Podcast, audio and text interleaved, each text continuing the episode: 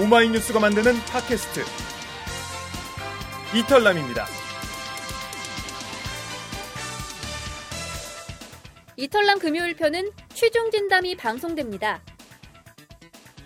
오늘 새로운 뉴스는 뭐죠? 오늘의 취중 진담은 무죄 김용판과 크크크 윤지숙 편입니다. 특히 권은희 수사과장을 직접 만나고 온 기자와의 깊숙한 뒷얘기와 우리가 몰랐던 윤진숙 전 장관의 생활을 보여드리겠습니다. 취중진담 지금 시작합니다.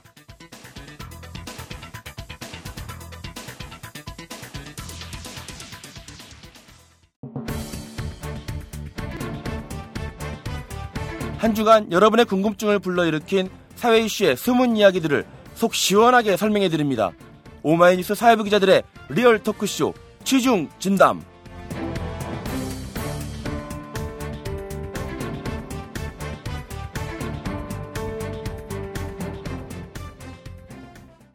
이털남 청취자 여러분 안녕하십니까? 오마이뉴스가 만드는 팟캐스트 이털남 시즌 3 금요일 순서는 사회부 기자들의 리얼 토크쇼 취중진담입니다. 진행을 맡은 오마이뉴스 사회팀장 최경준입니다. 제가 진행을 맡게 됐는데요. 뭐 들어보셔서 아시겠지만 목소리가 좋아서는 결코 아닙니다. 제가 이제 팀장이다 보니까 이 권력 때문에 사회를 맡게 됐습니다. 제가 팀장에서 잘리지 않는 한 계속해서 사회를 보도록 하겠습니다. 본 내용 들어가기 전에 오늘 스튜디오에 나온 출연자들을 먼저 소개해드리겠습니다. 그 사회부에서 경찰 담당을 하고 있습니다. 강민수 기자 나와 있는데요. 반갑습니다. 오마이뉴스 사회팀에서 일하는 강민수 기자입니다. 자, 그 옆에는 정치부에서 사회부로 온 지 얼마 안 된 그러나 짬밥은 좀 많죠? 네, 8년차 기자입니다. 네, 8년차 기자. 네. 근데 사회부는 또 처음이죠? 네, 초년 기자입니다. 예, 우리 선대식 기자 나와 있습니다. 네, 사회부에 적응하기 위해서 열심히 노력하고 있는 선대식 기자입니다. 선대식 기자는 별명이 있나요? 제가 대학교 때 제 옆모습을 보고 친구들이 그런 말을 했어요. 넌 텅빈이다. 텅빈. 네, 뭐 현빈? 닮았다는 얘기죠. 현빈? 네, 제 옆모습 보시면 알겠지만 제가 조금 닮았다고 생각합니다. 이게 영상이 아니라 네, 자신 있게 얘기하는 것 아니, 같은데 이 옆에 있는 기자들도 다 고개를 끄덕이고 있는 것 같네요. 노코멘트 하겠습니다. 고개를 끄덕였다고 보기에는 자 우리 이주영 기자는 이 이탈남 청취자들에게 아주 낯이 익은 기자입니다. 그렇죠? 네, 그렇습니다. 네. 사회팀 이주영입니다. 예. 이주영 기자 뭐 담당하고 있죠? 저는 노동과 인권을 담당하고 있습니다. 그렇습니다. 예. 그래서 최근에 좀 현장에 가서 취재도 또잘 하시고 네, 열심히 하려고 하고 있습니다. 다들 열심히 하려고 하고 특종은 안 하고 아마 결혼 준비 때문에 아마 조금 그런 것 같아요. 아, 그런 거 밝혀도 되나 여기서? 네, 밝혀도 되죠. 음, 괜찮겠습니까 밝혀도? 네, 사실인데요. 근데 제가 원래 좀 인기가 이 프로그램 전에 이털남 시즌 2에서 있었는데 네. 이런 걸 밝히면 좀 타격이 있지 않을까 싶습니다. 연예인들도 보면 결혼 사실을 밝혔을 때 인기가 다시 또 올라가는 연예인도 있고 네. 떨어지는 연예인도 있고 네, 그렇죠. 저도 배우 전지현처럼 다시 인기가 상승해서 제2의 전성기를 누릴 수 있을 거라고 생각합니다. 영상이 안 보인다고 해서 계속 지금 막말을 던지고 아니 있습니다. 기자가 팩트를 오르, 팩트를 왜곡해도 되는 건가요? 일단 뭐 외국인지 아닌지는 이 시청자들의 판단을 맡길 수는 없고 참이 그렇습니다. 자그 옆에는 어 우리 사회부에서 인턴 기자 활동을 하고 있습니다. 김종원 기자 와 있습니다. 예, 반갑습니다. 목소리 하나로 뽑혔습니다. 예, 아무것도 없는데 목소리 하나 좋다고 이 자리에 불러줬습니다. 네, 인턴 기자 김종훈입니다. 어, 인턴이 이렇게 말을 하면 아주 안 되는데 어, 저희도 나름대로 판단해서 왔는데 목소리만 가지고 데리고 왔다. 이럴 땐 어떻게 하죠, 선대식 기자? 혼내야겠죠. 저 옥상으로 불러야 되지 않겠어요? 앞으로 차차 보여드리겠습니다. 예, 우리 김정은 기자가 목소리도 좋은데 취재력도 굉장히 좋습니다. 여러분들 어, 김정은 기자가 쓴 좋은 기사들 많이 있었는데 뭐가 있었죠? 어, 대표적인 기사가 제가 오마이뉴스에 오고 나서 그 철도 파업 시에 대체 인력 208명을 그때 이제 굉장히 소외됐었는데 이분들은 인터뷰를 딴 적이 있습니다. 네, 맞습니다. 대체 인력으로 투입되신 분들 사실 언론 취재에 응하기 힘드셨는데 그런데 우리 김정훈 인턴 기자가 인터뷰를 따서 굉장히 재밌게 기사를 썼었어요. 그때 양 형식을 1인치 시점으로 해가지고 네 앞으로 이 정말 전문 기자가 되면 훌륭한 기자가 될 거라고 어, 생각들을 하시나요? 영어도 굉장히 잘하신다고 알고 있는데요. 어, 영어를 또 잘하나요? 예, 그걸로 밥 벌어먹고 살았기 때문에 나쁘진 않은데 뭐 한마디로 오늘 뭐 소감을 이야기하면은 I'm honored to be here with you guys. So 이 정도입니다. 어, 인턴이 막 시키지도 않았는데요, 막 혼자서 지금. 끝. 예. 예, 고맙습니다. 네. 아 답변하신 거예요? 아니 영어로 good이라고 했어요. 아, 미드 보면 많이 그렇게 하더라고요. 발음이 좀 네, 알겠습니다. 사회부 기자가 전체 9명 정도 됩니다. 오마이뉴스에. 그런데 그 다른 기자들은 지금 어, 열심히 또 취재 중이고요. 지금 이제 스튜디오에 오늘 뉴스를 소개하기 위해서 이렇게 나, 나와 있습니다. 먼저 그 내 맘대로 랭킹 뉴스 5라는 코너로 이 방송을 시작하려고 합니다. 이게 무슨 코너냐면 이 처음이니까 여러분들 소개를 좀 드려야 될 것 같은데 한 주간의 뉴스 중에서 오마이뉴스 사회부 기자들이 선정한 이 5대 뉴스를 소개하는 시간입니다. 오늘은 이 영어를 잘하는 이 인턴 기자 김종훈 기자가 이 5대 뉴스를 선정해 왔습니다. 한번 들어보시죠. 네, 그렇다고 영어로 이- 그 소개를 하는 건 아니고요. 네, 다섯 가지 이야기를 한번 들려드리겠습니다. 기대하지 않았습니다. 네, 대망의 첫 번째 기사는 그 무죄 김용판에 분노하고 그 내부 고발 권은희에 미안했던 한 주였습니다. 덕분에 이 관련 기사가 수십 개가 쏟아졌습니다. 뭐 예상하지 못한 충격적인 결과, 상급 법원의 명확한 판단 위에 노력한다 등 굉장히 쏟아졌는데 아마도 국민들이 이 재판을 보고 가졌을 이 분노와 허탈감이 그대로 반영된 결과라고 생각됩니다. 그리고 두 번째 기사는 아프리카 예술가 노예노동 관련해서 새누리당 홍문종 의원이 한 발언 이거에 대해서 굉장히 국민들이 분노를 했고 오마이 독자들도 상당히 큰 반응을 일으켰습니다. 네. 네, 세 번째 뉴스 말씀드리겠습니다. 그 파이터 윤형빈 개그맨이었죠. 윤형빈 씨가 그 경기에서 이겼는데 이 경기에서 이긴 결과를 놓고 임수정을 위해 복수했다. 애국주의다. 이런 식으로 굉장히 뉴스가 많이 나왔습니다. 네. 네 번째 뉴스 말씀드리겠습니다. 모태범 경기 해설에 나선 강호동 굉장히 논란이 컸는데요. 이 부분에 대해서 그 득일까 독일까 뉴스 오마이뉴스에서 굉장히 큰 반향을 일으켰습니다. 마지막 뉴스 말씀드리겠습니다. 저희 이제 정치팀 팀장님이신 구영식 기자가 쓴 기사인데요. 청와대 인사들이 윤진숙을 아까워하는 까닭으로 그간의 과정이 윤진숙 씨가 윤진숙 전 장관이 그 조직 내에서 적응 못했다는 정말 뒷이야기를 잘 정리해서 보도를 했습니다. 여기까지입니다. 네, 다섯 개의 뉴스를 뽑아왔는데 그 중에서 그 김용판 전 서울 경찰청장의 무죄 판결 이것을 이제 첫 번째 에, 뉴스를 뽑아 왔어요. 뭐 좀 설명을 잠깐 하긴 했는데 이게 왜 지난 한 주에 가장 큰 뉴스였다고 생각하시는 거죠? 어, 일단 제가 이 제목을 지난 한 주 그 무죄 김용판에 분노하고 내부 고발 권은희에 미안했던 한 주라고 이렇게 기사 제목을 썼는데요. 네. 여기서 주목할 거는 권은희 씨. 이 권은희에 대해서 정의를 이야기하면은 사회가 정의를 이야기했음에도 이걸 지켜주지 못하는 거에 대해서 사람들이 굉장히 공감하고 분노했다는 사실입니다. 그래서 첫 번째 뉴스로 꼽았습니다. 네. 알겠습니다. 우리 인턴 기자가 이렇게 뽑아왔는데 사실 뭐 인턴 기자뿐만 아니라 여기 있는 사회부 기자들도 아마 비슷한 생각을 하고 있지 않을까 생각이 듭니다.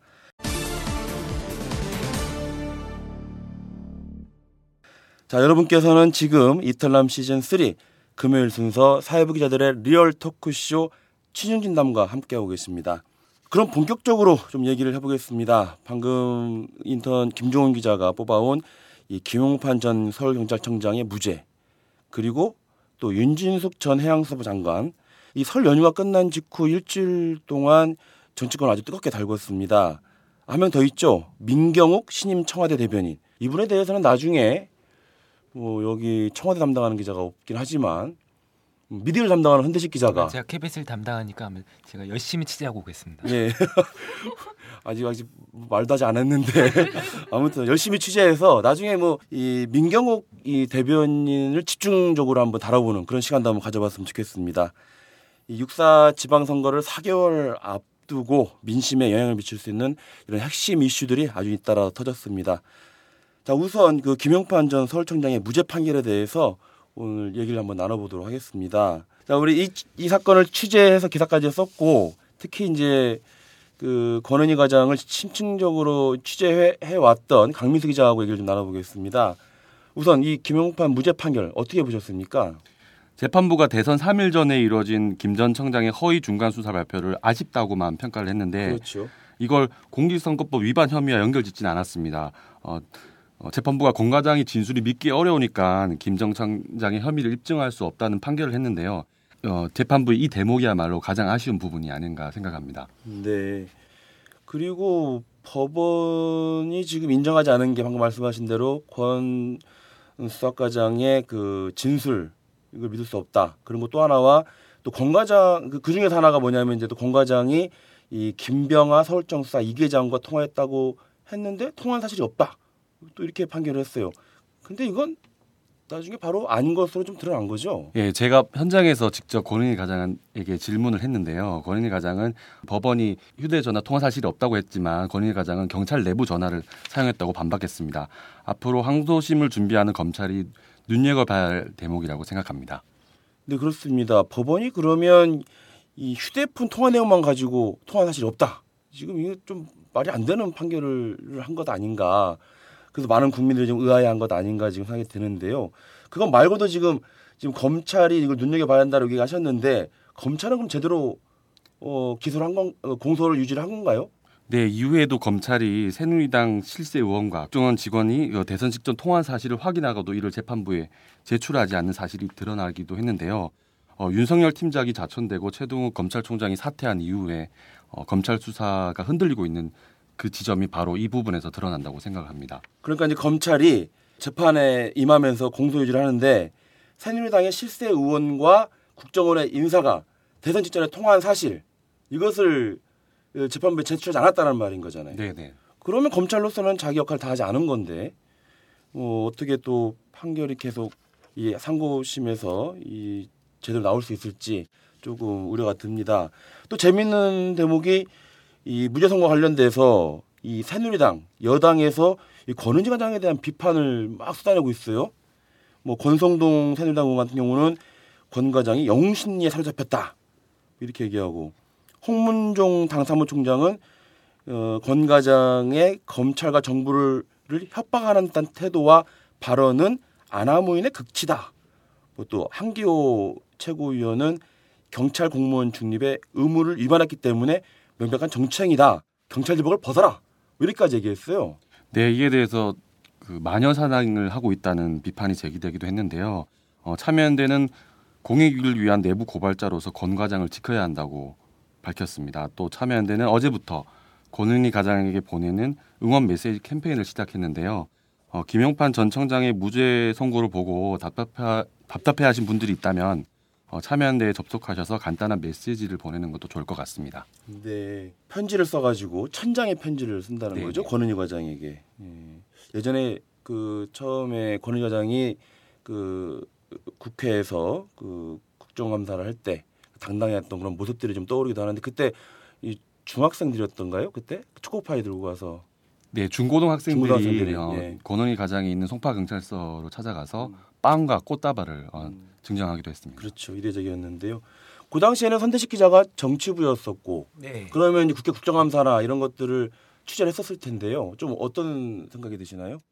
그 당시에 그 권은희 수사 과장과 김용판 전 청장의 아주 대비적 대비되는 모습이 기억이 나는데요. 권은희 이제 수사 과장 같은 경우는 이제 새누리당 의원들이 공격적인 질문을 해도 좀 조리 있게 얘기를 했던 것 같아요. 당당하게 얘기를 했던 것 같아요. 하지만 김용판 전 청장은 증인 선서를 거부했거든요. 그러니까 진실을 말하겠다는 선서조차도 하지 못하는 당당하지 못한 사람이 좀 이번 판결에서 이렇게 무죄를 받는 걸 보고 좀 뜨악했습니다. 네, 그래 뜨악했다 표현. 예, 종종 쓰는 표현입니다. 네 기, 기사에도 쓰나요 그런 표현은? 기사에는 안 쓰고 있죠. 자, 우리 강민수 기자가 이제 권은희 과장을 오랫동안 취재를 했었습니다. 과- 과장하고 친한가요? 네, 개인적으로는 두 번 밥을 먹었고요. 두 번 밥을 먹었다. 네. 두번 권은희 과장과 두 번 밥을 먹은 기자. 두 번 너무 적은 거 아닌가요? 그럼 보통 그렇죠. 두 번 먹고 친하다? 이거 좀 어디 가서 얘기하기가 아무튼 뭐 친하다고 하니까 믿고 예. 예, 권은희 과장이 이 언론의 조명을 많이 받지만 이제 늘 자기가 이 공직자로서의 역할이 중요하기 때문에 자기 속내에 대해서는 사실 잘 말을 못 하고 있는 거잖아요. 네, 기자들과 인터뷰에서는 조, 말씀하시는 게 조심스럽지만 개인적으로는 어, 솔직한 얘기를 많이 하셨습니다. 아, 특히 그래요? 그 권은희 과장이 총경 승진을 탈락할 하고 나서 그 다음 날 제가 직접 만나 뵀었는데요. 어, 총경 승진이 탈락하고 나서 집에서 소주 세 잔에 털어버렸다라고 얘기를 했습니다. 음, 들어보니까 저만큼이나 털털한 분 같네요. 그쪽의 털털함과 이쪽의 털털함은 좀 다른 것 같고 그렇죠. 아 그때 공식적인 반응은 뭐할할 말이 없다는 말이 없다는 네. 정도였는데 그때 이제 개인적으로 얘기했을 때는 굉장히 이제 소주 세 잔 털어버렸다라고 하는 만큼 씁쓸했다 이런 표현인 거잖아요. 네, 네, 맞습니다. 어 소주 세 잔에 털어버렸다.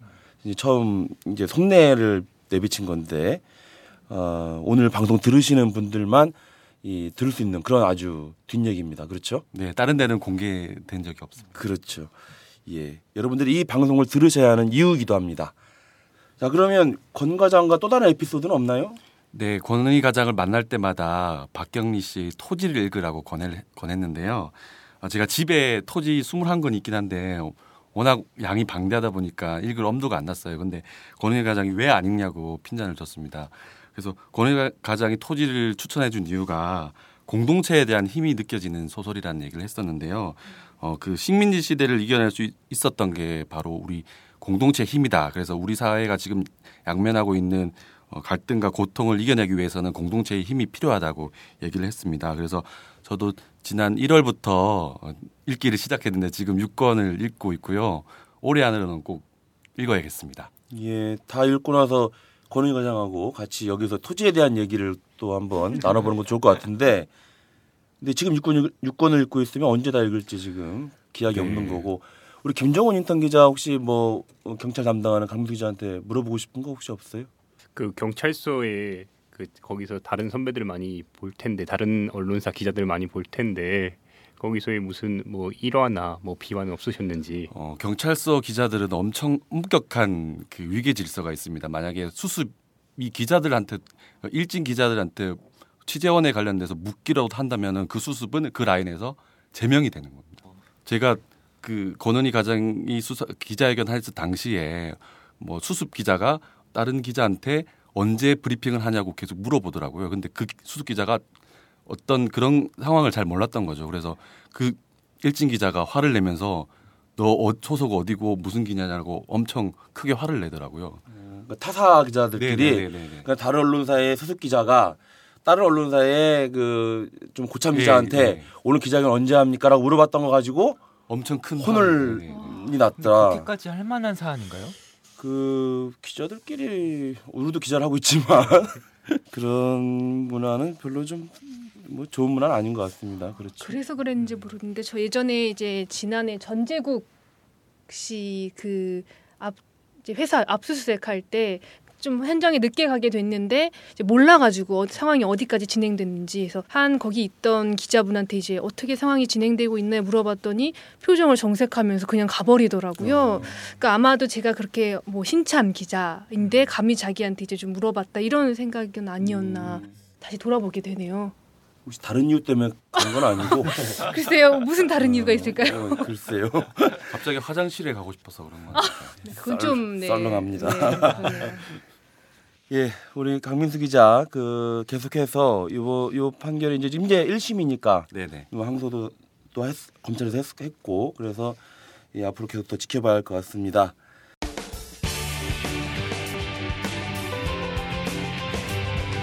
우리가 몰랐던 뉴스의 속사정을 여러분에게 들려드립니다. 오마이뉴스 사회부 기자들의 리얼 토크쇼 취중진담 자, 여러분들께서는 지금 이털남 시즌 3 금요일 순서 사회부 기자들의 리얼 토크쇼 취중진담과 함께하고 계십니다. 정말 리얼 토크쇼가 돼야 되는데 예, 또 계속해서 재밌는 얘기들을 나눠주시기 바랍니다. 두 번째 뉴스는 그 아프리카 예술박물관의 노예노동 실태를 한번 얘기를 해보겠습니다. 이주연 기자가 밤 몇 시였죠? 그때 취재한 게? 첫 취재를 시작한 게밤 11시. 밤 11시에 네. 이게 지금 포천에 있는 거잖아요. 네, 그렇습니다. 포천에 있는 이 아프리카 노동자들의 숙소를 직접 가서 취재를 했었습니다. 어떻습니까? 가서 네, 보니까. 지난 월요일이었죠. 근데 밤에 이제 포천에 있는 숙소 쪽에 찾아갔는데 처음에 이제 집을 보기 전에는 그렇게 심각할까 좀 생각을 했어요. 왜냐하면 그 숙소에 있는 마을 이장님께서 저한테 이제 예술가들 집 집에 보일러도 잘 나온다. 평소에 얼마나 밝게 울- 웃고 인사를 잘하는지 모른다. 힘들어하는 기색이 없었다고 말을 하셨기 때문인데요. 그래서 혹시 이주 노동자들이 과장해서 얘기한 건 아닌가 걱정이 되기도 했습니다. 네. 그런데 실제로 집을 보니까 정말 심각하더라고요. 근데 그런 안 좋은 환경보다 더 충격적이었던 건 이제 쌀이었어요. 이제 박물관에서 정기적으로 쌀을 대주는데 그 숙소에 근데 그 10kg짜리 쌀 유통기한을 보니까 1월 2일까지더라고요. 네. 근데 제가 간 게 이제 2월인데 그러니까 한 달 지난 쌀을 먹고 있었던 거예요. 그때 이제 만난 예술가가 그 쌀 집에 숙소에 있는 예술가가 이 쌀을 가리키면서 어제 받았다고. 그러니까 네. 2월 달에 한 달 지난 쌀을 준 거예요, 네. 아예.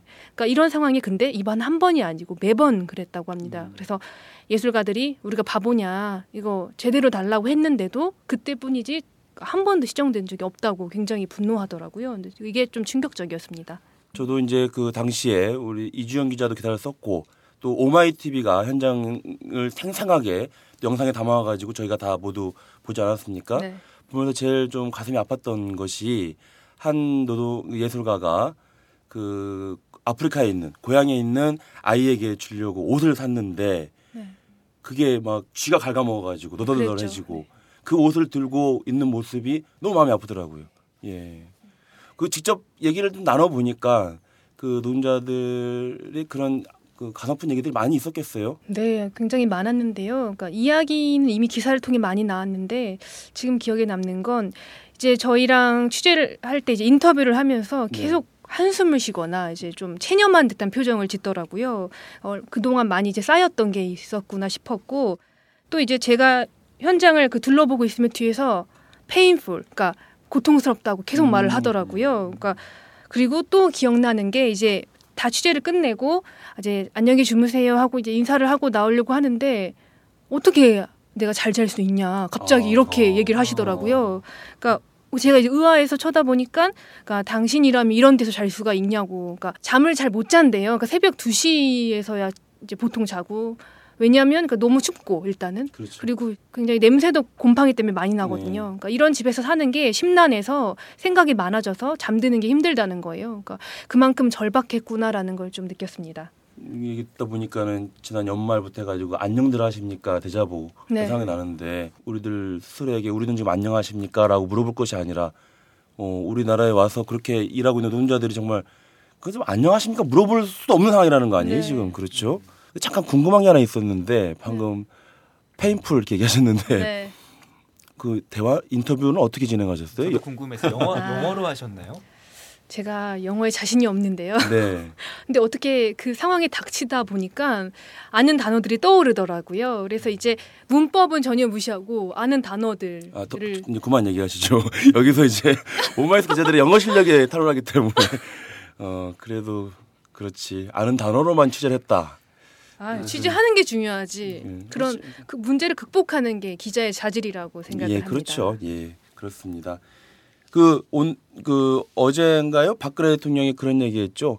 영어는 어, 초등학교 때 배웠던 기초적인 실력만 있으면 된다고. 예. 정말 그런가요? 저희는 참고로 초등학교 때 영어를 안 배웠습니다. 아 그런가요? 네, 그렇죠. 박근혜 대통령은 배웠을지도 안 배웠을 것 같은데요. 네. 이 문제가 이제 본질을 아니까 넘어가도록 하겠습니다. 예, 이 뉴스와 관련돼서 우리 오마이뉴스 독자들은 어떻게 생각하는지 저희들이 기사 하단에 이 폴을 설치해 놓고 설문조사를 한번 해봤습니다. 이른바 이 보다폴이라는 건데요. 이것은 이제 보다 스트리트에서 제공하는 모바일 전용 설문조사입니다.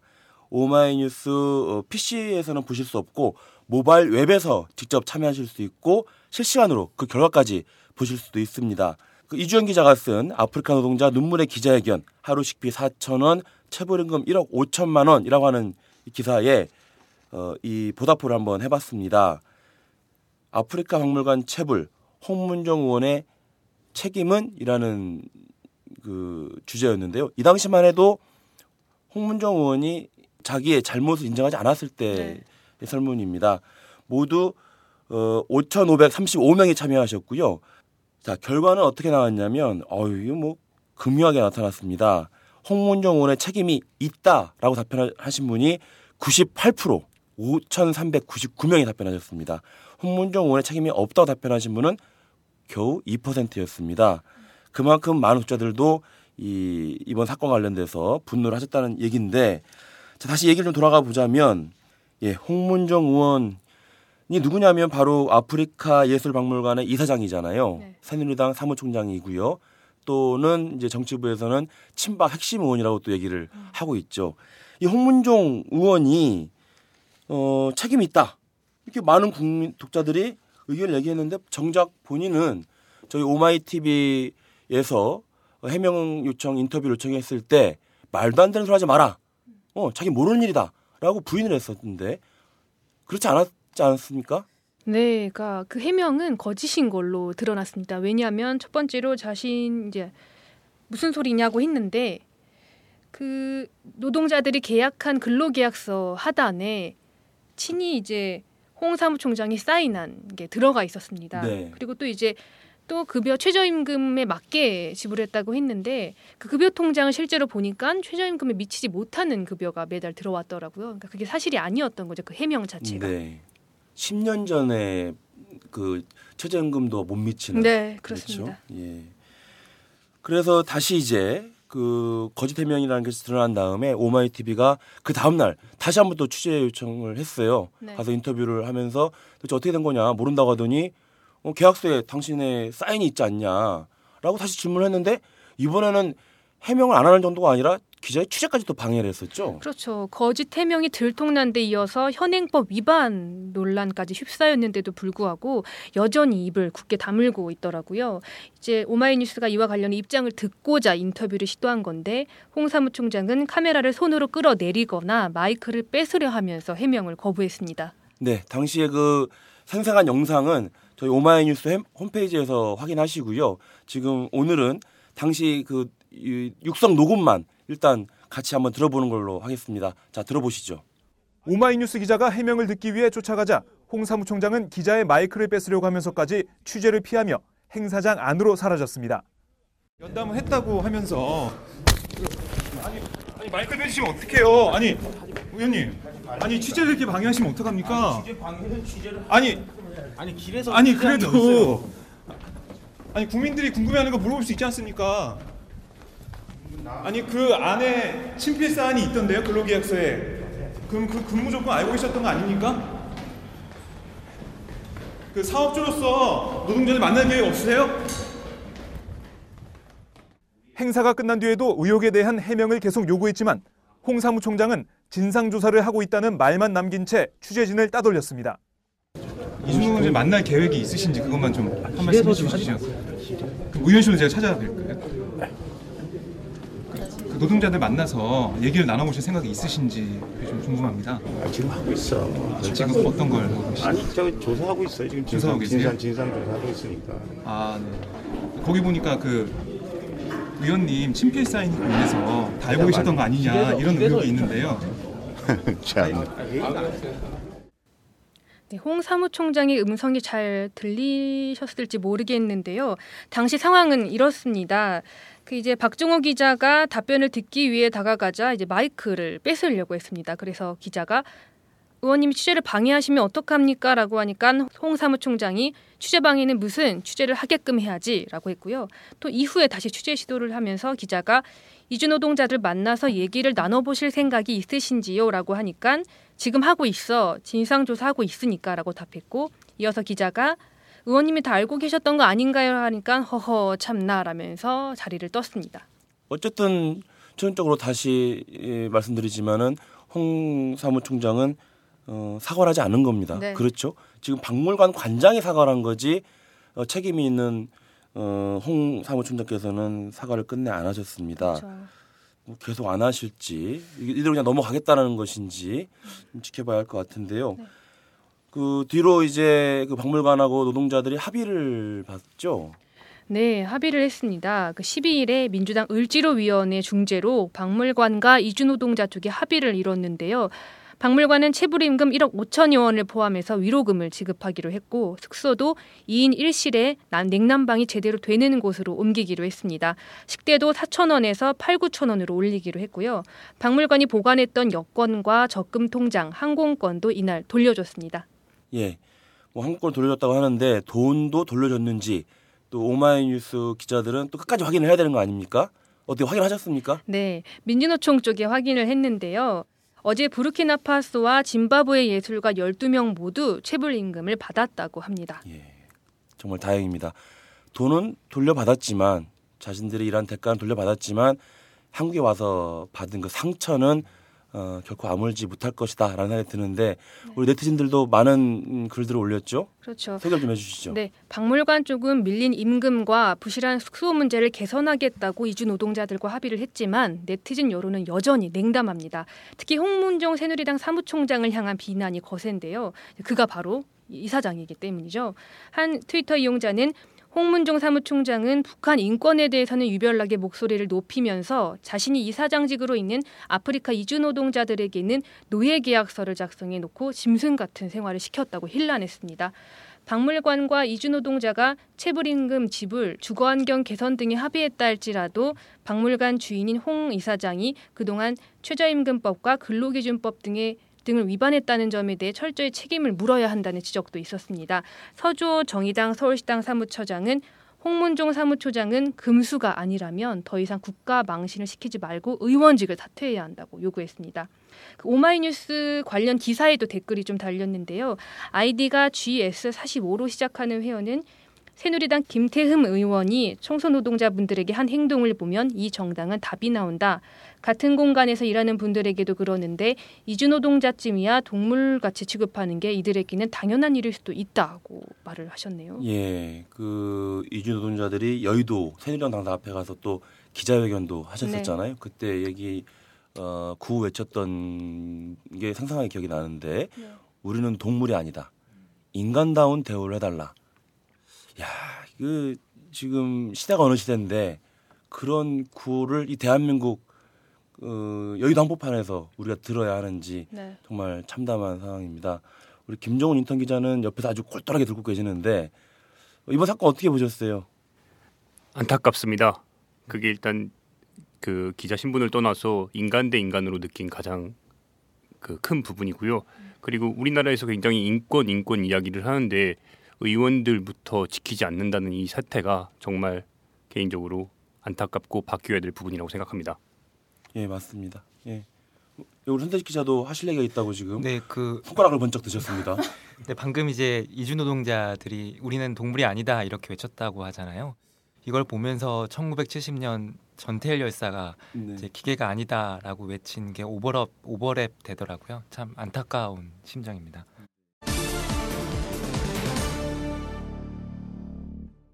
자, 여러분들께서는 지금 이털남 시즌 3 금요일 순서 사회부 기자들의 리얼 토크쇼 취중진담과 함께하고 계십니다. 자, 다음 뉴스 한번 또 얘기를 해보겠습니다. 윤진숙 전 장관 얘기 안 할 수 없는데요. 사임 이후에 오히려 더 이런저런 얘기가 더 많이 나오고 있죠. 네. 어, 박 대통령이 모래밭에 진주라고 치켜 세웠던 그였는데 10개월 전부터 이 궁금한 것이 한두 개가 아닙니다. 가장 궁금한 게 이제 윤진숙 장관을 왜 발탁한 것이냐 뭐 이런 것이었는데 지금 궁금한 것은 윤진숙 장관을 경질했는데 다른 목적이 있었다? 이거 무슨 얘기입니까? 그 제가 어제 많은 취재원들을 만나서 들은 얘기인데요. 그 윤진숙 장관이 경질 전에 사표를 제출했고 장관실에서 짐을 미리 뺐다는 이야기가 있습니다. 그 여수 원유 유출 사건 당시 이제 논란이 확산되자 스스로 책임을 책임을 지기 위해서 그렇게 했다는 건데요. 이 말이 사실이라면 청와대가 윤진숙 전 장관 경질을 발표한 것은 어떤 이유가 있는 거 아니냐 이런 의혹이 제기될 수밖에 없는 거겠죠. 그래서 제가 얘기를 들어보니까 이게 지방선거용이다 이런 얘기가 나오더라고요. 그윤 전 장관은 해양수산부 청사 위치를 세종시로 결정하면서 이제 부산 지역으로부터 큰 비판을 받아왔습니다. 그 또한 이제 해양 환경 분야 전문가인 윤 장관이 항만이 있는 부산을 홀대하는 거 아니냐 이런 이야기가 새누리당 부산 지역 의원들로부터 많이 나왔고요. 그 무엇보다도 현재 부산시장 여론조사를 보면요, 그 새누리당 후보가 승리를 장담할 수 없거든요. 그래서 청와대가 지방선거를 앞두고 부산 민심을 조금이라도 새누리당 쪽으로 돌리기 위해서 윤진숙 전 장관 경질을 발표했다는 해석이 좀 설득력을 얻고 있습니다. 예, 그리고 또 일각에서는 윤진숙 장관을 경질한 것이 김용판 전 서울경찰청장의 무죄 이것에 대한 물타기 아니냐 이런 얘기도 좀 있어요. 네, 정치권에서는 그런 얘기도 좀 나오는 것 같더라고요. 네. 어쨌든 윤 전 장관이 이제 피해자다. 이런 프레임의 얘기들이 좀 나오고 있는데요. 그 윤 전 장관이 지난해 4월 인사청문회 때 보여준 준비 부족 그리고 이번 여수원유 유출 사고 사고에서 보여준 대처와 태도 좀 이런 문제 때문에 좀 많은 비판이 있었잖아요. 예. 근데 제가 취재해 본 바로는 윤 전 장관에 대한 이런 여론의 과도한 비판이다 이런 생각을 지울 수가 없습니다. 여론의 과도한 비판이다. 그런데 우리 모두 기억하고 있지 않습니까? 그 인사청문회 때 그 모습들도 기억하고 특히나 이제 여러분들 아시겠지만 지난 그 여수 그 기름 유출 사건 때이 네. 보였던 모습들 네. 뭐 경질될 만하다 이런 여론이 어쨌든 많은 거 아닙니까? 네, 그 우선 인사청문회 때 이야기부터 해볼게요. 그, 그 당시에 이제 의원들의 질문에 제대로 답변을 하지 못하는 모습을 보였잖아요. 그래서 몰라요 진숙이다 이런 비아냥까지 들었는데 근데 누가 보더라도 좀 이상하다는 생각을 좀 했을 겁니다. 아니 어떻게 40여일이나 준비를 했을 텐데 왜 저렇게 준비 부, 준비 부족 모습을 보였을까? 그리고 이제 그 윤 전 장관은 해양수산개발원 본부장 출신으로 역대 어떤 해양수산부 장관과 비교해도 전문성이 떨어진다고 볼 수 없거든요. 그래서 저희가 한번 취재를 한번 해봤습니다. 그랬더니 그 해양수산부 공무원들 공무원들이 윤 전 장관의 인사청문회를 적극적으로 돕지 않았다 이런 얘기들이 좀 나오는 것 같더라고요. 그 윤 전 장관은 해양수산개발원 본부장 당시에 3, 4급 공무원들과 소통을 했었던 분입니다. 그런데 갑자기 장관이 되니까 해양수산부 공무원들이 이를 인정하고 싶지 않았을 겁니다. 그 상징적인 장면이 바로 윤전 장관이 여수에 가서 입을 막은 건데요. 당시 입을 막은 것을 두고 좀 많은 논란이 있었잖아요. 하지만 그 당시에 이제 여러 얘기들 종합해 보면 냄새가 지독했던 건 사실이었던 것 같아요. 근데 보통 장관이 가면 공무원들이 이걸 사전에 마스크를 좀 준비를 했을 텐데 준비를 전혀 하지 않았더라고요. 그래서 이런 얘기들이 좀 나오고 있고요. 그리고 무엇보다 윤 전 장관이 그, 해, 그 해양수산 개발원 당시에 해양 환경 환경 쪽 전문가입니다. 환경 단체로부터도 좀 호파, 호평을 많이 받아왔었는데요. 그런데 문제는 해양수산부 구조를 살펴보면 해양 환경 분야의 지분이 5%도 안 됩니다. 반대로 항만과 수산 이 분야가 90%를 넘는데요. 결국 항만, 수산 이쪽을 주로 담당하는 공무원들이 해양 환경 출신의 장관을 밀어냈다 이런 시각이 좀 크더라고요. 예, 우리 선대식 기자가 윤진숙 전 장관 경질 배경과 관련돼서 좀 취재를 한 내용들을 소개해드렸습니다. 기사에 충 예, 나오지 않은 그런 뒷얘기들이 좀 많이 담겨 있는 것 같습니다. 네, 수고하셨습니다. 감사합니다. 이것으로 오늘 방송을 좀 마무리할 것 같습니다. 저희가 처음 방송이다 보니까 매끄럽지 못하고 이 서툰 면들이 굉장히 많았습니다. 차차 나아질 것이라고 어, 믿어주시고요. 저희들도 또 열심히 하겠습니다. 이 방송은 어, 10만인 클럽 여러분들의 후원으로 제작되고 있다는 거 여러분들 잘 알고 계시죠?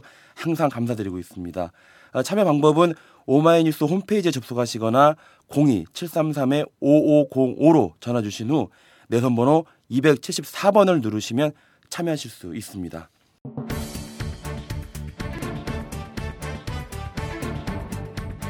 이탈람 시즌 3 금요일 순서 사회부 기자들의 리얼 토크쇼 취중진담 2월 둘째 주 방송을 이것으로 마쳐야 할 것 같습니다. 지금까지 진행의 최경준, 제작의 강현준이었습니다. 저희는 다음 주에 다시 찾아뵙겠습니다. 안녕히 계십시오.